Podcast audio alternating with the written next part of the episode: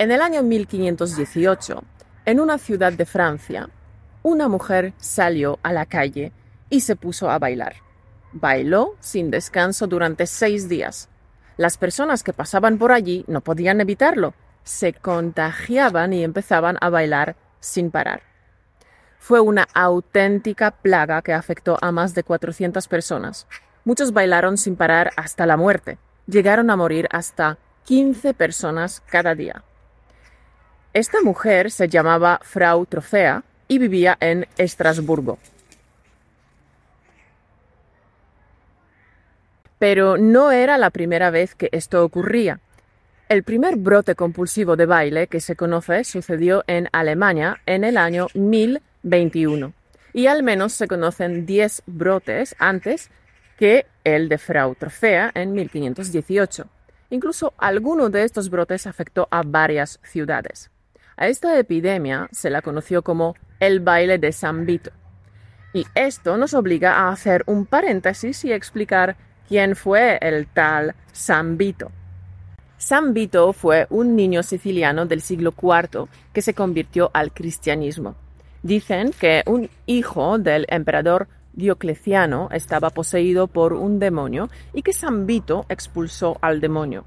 Sin embargo, como no quiso apartarse de su fe, el emperador lo condenó a morir en una caldera de aceite hirviendo. Entonces, tenemos varias hipótesis respecto al origen del nombre el baile de San Vito. Unos dicen que como los endemoniados tienen espasmos y movimientos involuntarios similares a un baile, se ha asociado el nombre de San Vito con el baile. Otros dicen que debido a las convulsiones del mártir en la olla, se ha llamado baile de San Vito a una enfermedad convulsiva que se conoce como Corea. Y también tenemos una leyenda que dice que mientras todo el mundo esperaba verle morir en la olla, el chaval, el niño, se puso a bailar, contagiando a toda la corte imperial, incluido el emperador. ¿Cómo puede el baile ser contagioso? ¿Cómo es posible que suceda algo así? ¿Y si la próxima vez que te apetezca bailar no puedes parar? Se pensó que este ataque de baile podía deberse a la ingesta de pan de centeno. La ingesta es la acción de comer. Ingerir algo es comer o beber algo. Y el centeno es un cereal con el que se hace un pan muy oscuro. Pues resulta que hay un hongo llamado cornezuelo que produce alucinaciones y este hongo afecta al centeno y pensaron que la gente se ponía a bailar por las alucinaciones producidas por este hongo. Sin embargo, el cornezuelo también provoca gangrena en las piernas. La gangrena es una necrosis, es decir, que los tejidos se mueren porque les falta sangre, les falta riego sanguíneo. La gangrena la has visto en muchas películas, por ejemplo en Bailando con Lobos. Kevin Costner tiene una herida infectada en una pierna que se está pudriendo. Entonces tienen que cortarle la pierna antes de que la infección se extienda por el cuerpo. Eso es la gangrena. Bueno, pues volviendo al ataque de baile, si el cornezuelo produce gangrena, la gente no podría bailar durante tantos días. Lo cierto es que esta teoría del pan de centeno no hay por dónde cogerla. Falla por todas partes. ¿Acaso todas esas personas, 400 personas, habían comido pan de centeno? Ahora no comemos mucho pan de centeno, pero en aquella época podría ser. Pero la cuestión es, si habían comido pan de centeno y tenían alucinaciones, ¿por qué no empezaron a bailar antes? ¿Por qué solo se pusieron a bailar cuando vieron bailar a Frau Trofea en la calle? Dime, ¿no crees que es extraño? estos bailarines no es que bailaran la Macarena ni el Achy Breaky Heart, no hacían coreografías, precisamente. No es que fueran Fred Astaire, ni Nacho Duato, ni Nurayev, ni Joaquín Cortés. Al contrario, se movían y se retorcían de forma compulsiva, con muy poca gracia. Parecía una especie de locura o un trance con visiones y alucinaciones.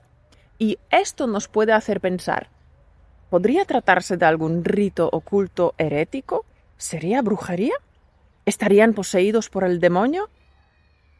Ya que nos metemos en terrenos pantanosos, ya que nos metemos en el fango, hablemos de un siniestro personaje de la época, el famoso alquimista Paracelso, del cual se creía que había convertido el plomo en oro. Paracelso escribió sobre las danzas patológicas y también escribió sobre Frau Trofea. Y dice de ella que era una mujer orgullosa y testaruda y que cuando su marido la molestaba o pedía algo, se ponía a bailar, asegurando que la impulsaba una fuerza sobrenatural. Paracelso dice que el baile constaba de gestos, saltos, gritos, contorsiones y cantos que asustaban al marido y la dejaba en paz. Y que como esta estrategia siempre funcionaba, empezaron a imitarla otras mujeres con el mismo éxito. La gente emocionada empezó a decir que esos resultados se debían a la intercesión de San Vito. Hasta que un día el santo se enfadó y acabaron bailando todos a la fuerza. Esa es la explicación de Paracelso. No sé a ti, pero a mí me parece que Paracelso se ha comido un poco de pan de centeno. Los testimonios afirman que los bailarines, cuando podían, pedían ayuda y estaba claro que no deseaban bailar. Esto descarta que se tratase de un culto herético o de un baile voluntario. Algunos investigadores dicen que se trata de una histeria colectiva que aparece en los pueblos tras largos periodos de hambre, angustia, tensión y desesperación y que se conoce como trastorno psicogénico masivo. De todas formas, la desesperación por sí sola explica que la gente reaccione bailando compulsivamente. ¿Te convence esta teoría? John Waller el autor del libro Time to Dance, Time to Die, completa esta teoría diciendo que se trata de un estado de trance. Explica que una persona puede entrar en trance cuando se dan dos condiciones. Una, estar sometida a una angustia psicológica extrema. Y dos, creer en que puedes ser poseído por un espíritu. ¿Has visto el documental Gods of the New Age? Aparecen muchas personas que viajan a la India movidas por una inquietud espiritual y una vez ahí entran en trance colectivo, fruto de las horas sin dormir, el cansancio, el hambre y sobre todo por la autosugestión, o sea, por meterse demasiado en el papel y tener unas ganas locas de vivir una experiencia sobrenatural. La gente de 1518 en Estrasburgo también reunía ambas condiciones. Por un lado, estaban sometidos a hambrunas y enfermedades graves, y por otro lado, creían que San Vito poseía a las personas y las obligaba a bailar de forma compulsiva. Por tanto, los más vulnerables, temiendo la maldición de San Vito, aumentaban las probabilidades de entrar en trance. Pero esta epidemia fue la última. Esta peste se extinguió cuando la región se convirtió al protestantismo y rechazaron todas esas creencias sobrenaturales. Sin embargo, ha quedado la expresión coloquial tener el baile de San Vito. Esta expresión se usa para hablar de una persona que está inquieta, que se mueve constantemente y pone nerviosos a los que están alrededor. Por ejemplo, cuando estáis comiendo en familia y tu hijo adolescente hace rebotar la rodilla sin parar como si fuera un muelle, puedes decirle ¿Tienes el baile de San Vito o qué te pasa? Y esta es la historia de hoy para entrenar tu listening en español, tu comprensión auditiva en español. Dime en los comentarios si tienes alguna expresión parecida en tu idioma materno.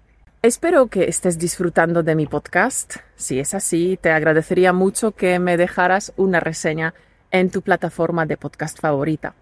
Puede ser un comentario corto o divertido, como el eh, que me dejó Didier Tu podcast es tan bueno, Caro, que me ha hecho olvidarme de mi cita con el dentista. O el comentario de Natasha. El último capítulo era tan interesante que me he quedado enganchada y he olvidado que tenía que hacer la cena. y el comentario de Frederick. Tu podcast es tan bueno que lo he recomendado a todos mis amigos. Es el mejor podcast que he escuchado nunca. Gracias por todos los comentarios, nos ayudan un montón. Y colorín colorado, este podcast se ha acabado. Nos vemos en el siguiente podcast. Y mientras tanto, aprovecha cada momento campeón, da lo mejor de ti y haz que tu vida sea extraordinaria.